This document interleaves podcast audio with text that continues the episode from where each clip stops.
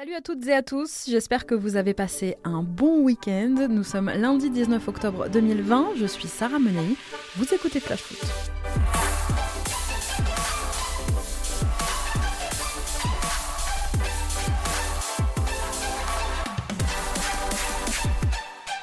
S'est passé plein de choses ce week-end en Ligue 1. Des clubs qui se réveillent, qui rassurent, d'autres qui s'enfoncent un peu plus dans la crise et certains qui n'avancent pas. En tout cas, c'était une belle septième journée de Ligue 1. 35 buts au total, aucun 0-0, même pas Bordeaux. Et cette équipe a 3 buts ou plus. Un leader accroché chez le dernier, on y reviendra. Les favoris qui répondent présents et un beau premier à l'issue de cette septième journée. Ce retour de trêve a fait beaucoup de bien. Seul ombre peut-être au tableau le nombre de cartons et notamment rouges. 35 en 7 journées.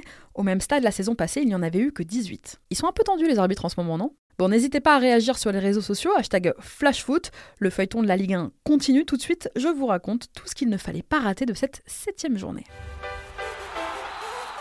Vendredi, en ouverture, c'est d'abord Rennes qui a été stoppé à Dijon, privé de plusieurs de leurs joueurs. Les Rennais n'ont pu concéder que le match nul sur la pelouse dijonnaise.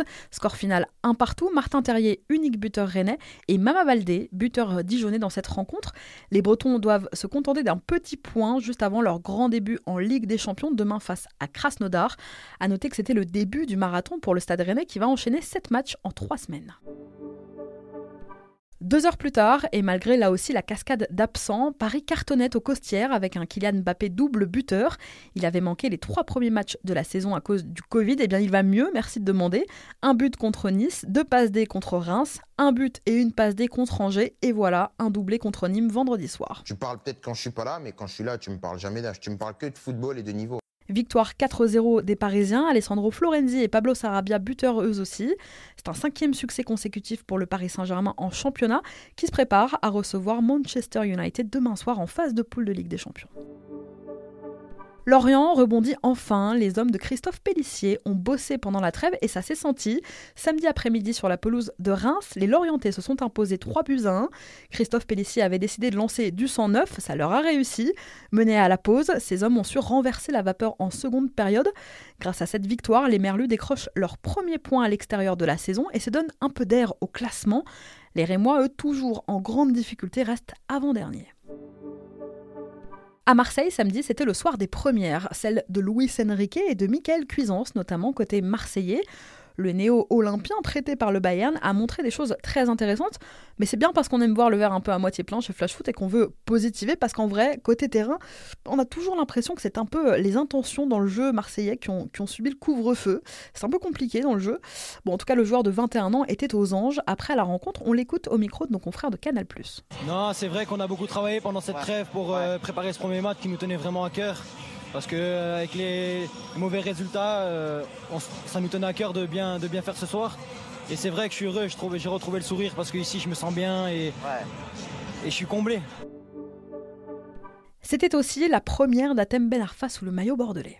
Titulaire dans le 11 de départ bordelais, un peu à la surprise générale, Ben Arfa, dix jours seulement après son arrivée au Hayan, aura finalement joué une heure sur la pelouse du Vélodrome. Il aura même marqué un but malheureusement signalé hors jeu après la seule action collective bordelaise réussie de ce match. Score final 3 buts à 1 pour l'OM qui rassure avant son retour en Champions et s'offre sa première victoire de la saison au Vel. Il aura fallu attendre 7 journées. On se demande quand même un peu comment ils ont pu gagner vu la pauvreté du jeu marseillais. Mais la lumière sera venue de Florian Thauvin, un but incroyable, un caviar ensuite sur la tête d'Amavi pour le deuxième. Heureusement qu'il est là parce que Dario Benedetto pour l'instant, c'est pas encore ça. Flotov aurait même pu inscrire un doublé s'il n'avait pas vu son penalty, un peu sévère d'ailleurs, mais c'est pas la question, arrêté par Costil. Il faut dire que les stats parlent en la faveur du portier bordelais qui a arrêté 16 des 53 penalties auxquels il a été confronté en Ligue 1 depuis 10 ans. C'est plus que tout autre gardien du top 5 européen sur la période. D'ailleurs, on a entendu un capitaine des Girondins très amer après la défaite des siens. On écoute Benoît Costil au micro de nos confrères de Canal+. Le mal a été fait, hein. on a réagi trop tard, c'est le problème. On le savait, mais bon. On n'a pas retenu les leçons, donc euh, voilà. Il y a eu beaucoup trop de, beaucoup, beaucoup trop de déchets techniques avec le ballon et tout. C'était pas simple. Voilà les mots forts du capitaine bordelais lucide sur la situation. Samedi soir, les Girondins étaient privés de Laurent Koscielny, blessé, et ça s'est senti. Alors la Ligue 1 est de retour, mais pas encore le football à Bordeaux. Jean-Louis Gasset et Ghislain Printemps n'ont pas pour l'instant rallumé la flamme, et on se dit que la saison des Bordelais va être bien longue. Après la claque reçue au Parc des Princes avant la trêve, Angers se devait de relever la tête. Avec des absents, beaucoup de nouvelles recrues et des états de forme très disparates, eh bien le SCO a tout de même réussi à décrocher le point du nul hier face à Metz, score final un partout, un SCO un peu en manque d'inspiration. C'était pourtant la première de Sofiane Bouffal et d'Ibrahim Amadou, tous les deux titulaires dans le 11 de Stéphane Moulin. Meilleur buteur du club la saison dernière, Rachid Alioui faisait lui son grand retour dans le groupe en juin. Dans le dernier quart d'heure, il a remplacé Loïs Diony, titulaire en pointe en l'absence de Baoken. D'ailleurs, sachez que Stéphane Baoken sera notre invité mercredi dans Flash Foot. Côté Messin, on retiendra le bon point pris et le premier but de la saison pour Opa Ngate. Je disais tout à l'heure que la saison allait être longue pour Bordeaux, elle va l'être aussi à Saint-Etienne. Les Verts ont concédé hier soir à Nice leur troisième défaite de rang en championnat. Coupable de grosses erreurs individuelles, la SSE s'est inclinée 3 buts 1 quelques bons points tout de même. La première du défenseur grec Panayotis Retsos, prêté par le Bayer Leverkusen, une bonne première. Il s'est déjà montré solide. Et puis l'homme qui répond présent dans les moments difficiles, c'est Romain Amouma, capitaine courage. Mais ça n'aura pas suffi et les débuts de saison parfaits de l'équipe de Claude Puel semblent bien loin désormais. Côté niçois, on enchaîne une deuxième victoire consécutive en championnat avant le retour en Europa League jeudi.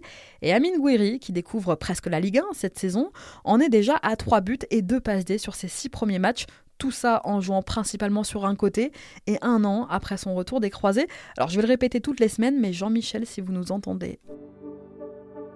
Dix jours après une défaite douloureuse dans le derby, Montpellier s'est offert hier un point plutôt inespéré sur la pelouse de l'AS Monaco. Réduit à 9 dès le quart d'heure de jeu après l'exclusion de TJ Savanier, les Héroltais, qui n'avaient plus le pied sur le ballon, ouvraient pourtant le score grâce à Stéphie Mavididi un peu avant l'heure de jeu. C'est d'ailleurs le premier but de la saison pour l'ancien de la Juve. Wissam Ben Yedder transformait ensuite un penalty quelques minutes plus tard. Les deux équipes se sont quittées dos à dos, un partout. Dimanche prochain, Monaco se déplace à Lyon dans le cadre de la huitième journée. Hier, justement, c'est Lyon qui s'est offert sa première victoire après cinq matchs sans succès. Pourtant, ils se sont fait peur, les Lyonnais. Ils menaient 3-0, ils se sont fait rattraper 3-2 en fin de match. Première titularisation pour Paqueta avec l'OL, premier et deuxième but de Karl Toko Ekambi qui s'offre un doublé, et premier but en Ligue 1 pour la recrue venue du Havre, Tino Kadewere. Avec un Memphis de paille impériale qui a délivré un triplé de passe D, l'OL s'impose donc 3-2 face à Strasbourg, mais les hommes de Thierry Loret n'ont pas démérité. On a vu de belles choses, et notamment une belle prestation de Jean Rickner Bellegarde. Malheureusement, il aura fallu attendre le troisième but lyonnais avant de voir une véritable réaction des Strasbourgeois. Et puis, il faut dire aussi que c'était peut-être le match le plus abouti des Lyonnais depuis le début de saison. Les buteurs strasbourgeois Habib Diallo et Jean Eudaolou. D'ailleurs, est-ce que vous saviez que Diallo est le deuxième joueur à marquer sous les couleurs de Metz et de Strasbourg au XXIe siècle, juste après Renaud Coed, qui avait euh, fait lui le chemin inverse en quittant le Racing pour le coup pour atterrir à Metz il y a 4 ans. Très critiqué pour ses choix, et notamment celui de jouer avec 8 joueurs à vocation défensive et avec un pressing très haut, eh bien un Thierry Loret plein de regrets appelle aujourd'hui à l'union sacrée alors que le club s'enfonce un peu plus dans la crise avec ce sixième revers en 7 rencontres de championnat. Le Racing est 18e aujourd'hui au classement et se déplace sur la pelouse de Brest dimanche prochain. À la maison, c'est Nantes qui rassure. C'était un match de l'Ouest. En grande difficulté en ce début de saison, les joueurs de Christian Gourcuff ont livré hier une prestation euh, très intéressante face à Brest. Il faut dire qu'ils ont profité aussi des largesses défensives de leur adversaire. Une deuxième victoire qui leur fait du bien aux Canaries. Dès le quart d'heure de jeu, c'est Colo Moigny qui ouvrait le score après un beau travail de Marcus Coco dans la surface. Un quart d'heure plus tard, c'est Ludovic Black qui faisait le break pour les Canaries. Les Brestois reprenaient un peu espoir grâce à un magnifique coup franc de Romain Fèvre, encore lui, peu après l'heure de jeu, mais c'est Nantes finalement qui a inscrit un troisième et dernier but signé Kader Bamba à 10 minutes du terme de la rencontre. Avec 8 points, Nantes est 15e aujourd'hui au classement, tandis que Brest reste bloqué à 9 points et une 13e place. Contexte sanitaire oblige, il n'y avait hier après-midi que 1000 personnes dans les travées de la Beaujoire, principalement des partenaires du FC Nantes, mais les supporters nantais se sont quand même fait entendre. C'était le retour des fumigènes à l'extérieur du stade sur le parvis. Quelques supporters sont venus malgré l'absence de billetterie. Principale cible des supporters nantais, comme vous allez l'entendre, c'est le président des Canaries qui était visé.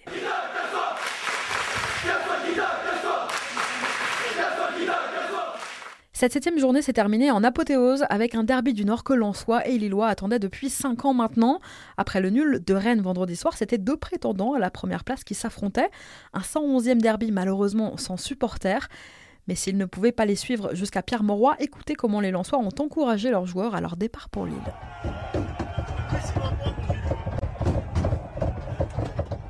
Bon, malheureusement, ce soutien incroyable n'aura pas suffi puisque ce sont finalement les Lillois qui l'ont emporté 4-0 face à des Lensois réduits à 9. Les patrons du Nord, ce sont donc les Dogs, du moins jusqu'au match retour le 9 mai prochain. On écoute l'entraîneur lillois Christophe Galtier après la rencontre. Ça fait un peu drôle de jouer un match, euh, un match, un derby dans un stade vide. Mais voilà, on leur dit évidemment euh, la victoire. Et euh, après, sur la première place, elle est anecdotique, hein, même si on est toujours euh, content. Il fallait qu'on continue notre, notre série à, à domicile. Bon, les Lillois ont survolé ce derby, on va y revenir dans un court instant puisque c'est notre coup de cœur du jour. Mais avant ça, c'était l'autre info de la soirée. Le président lillois Gérard Lopez perd un homme fort avec le départ de son conseiller Luis Campos. C'était dans les tuyaux depuis plusieurs jours. En désaccord avec la politique générale du club et avec les décisions prises pendant le mercato, Campos, qui entretient aujourd'hui des relations assez compliquées avec le directeur général des Dogs, Mark Ingla, n'a plus mis les pieds à Luchin depuis la clôture du mercato le 5 octobre dernier. Conseiller sportif, recruteur, le dirigeant sur le départ est derrière les gros coups des Lillois sur le marché des transferts ces dernières années. Nicolas Pepe, Raphaël Leao ou encore le départ de Victor Osimhen pour le Napoli cet été. Alors le plus dur commence peut-être pour le LOSC si ce départ se confirme. Il va être bien difficile à combler, demander à Monaco. Et ça nous amène justement à notre déclaration du jour.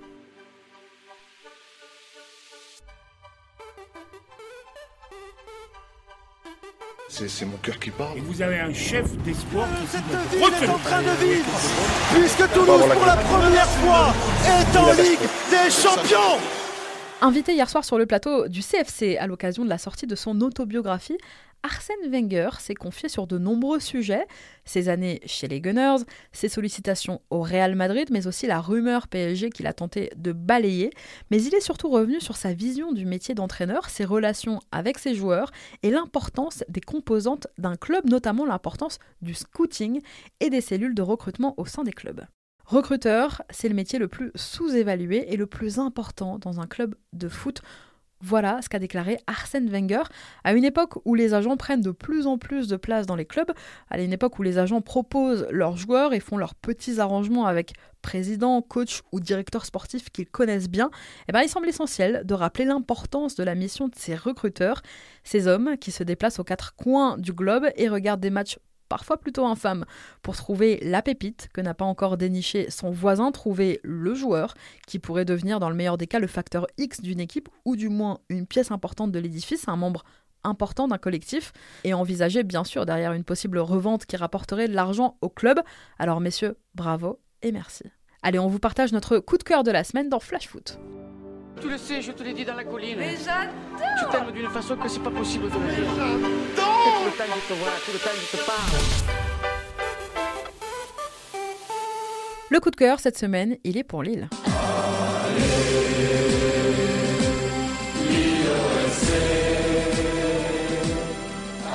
Le LOSC qui compte 17 points après 7 journées, c'est son meilleur total à ce stade de la compétition depuis près de 65 ans. En s'imposant 4-0 hier soir dans le derby, les hommes de Christophe Galtier ont confirmé leur très bon début de saison et ont pris la tête du championnat, un leader invaincu en plus de ça, meilleure défense de Ligue 1 avec seulement deux petits buts encaissés. Alors c'était hier à Pierre-Mauroy une soirée parfaite pour des Lillois dominateurs qui ont su tranquillement gérer la rencontre, pas franchement inquiétés aussi, il faut le dire, par les Lensois. Et si le jeu lillois n'est pas toujours léché, c'est vrai, sa puissance défensive impressionne quand même avec un axe José Fonte, Sven Botman quasiment imprenable et un milieu Renato Sanchez, Benjamin André qui ne semble pas vraiment avoir d'équivalent aujourd'hui en Ligue 1. Mention spéciale aussi pour un homme, Jonathan Bamba. Le français double passeur décisif a inscrit son troisième but de la saison et globalement délivré une très très solide seconde période hier soir. Dans la même dynamique que la saison passée où ils avaient terminé quatrième au classement, et eh bien aujourd'hui, Lille commence sa semaine en regardant ses adversaires dans le rétro. Prochain rendez-vous pour les hommes de Christophe Galtier, ce sera jeudi en Europa League sur la pelouse du Sparta Prague. Merci à tous d'avoir été avec nous, c'était Sarah Menei, vous écoutiez Flash Foot. On voulait souhaiter aussi un très joyeux anniversaire à Giroud qui fêtait hier ses 82 ans. Nous on se retrouve demain dans Flash Foot.